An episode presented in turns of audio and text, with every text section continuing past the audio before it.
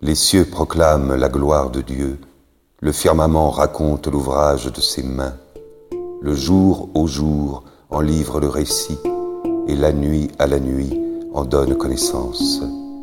Pas de paroles dans ce récit, pas de voix qui s'entendent, mais sur toute la terre en paraît le message et la nouvelle aux limites du monde. Là se trouve la demeure du soleil, tel un époux il paraît hors de sa tente, il s'élance en conquérant joyeux. Il paraît où commence le ciel, il s'en va jusqu'où le ciel s'achève, rien n'échappe à son ardeur.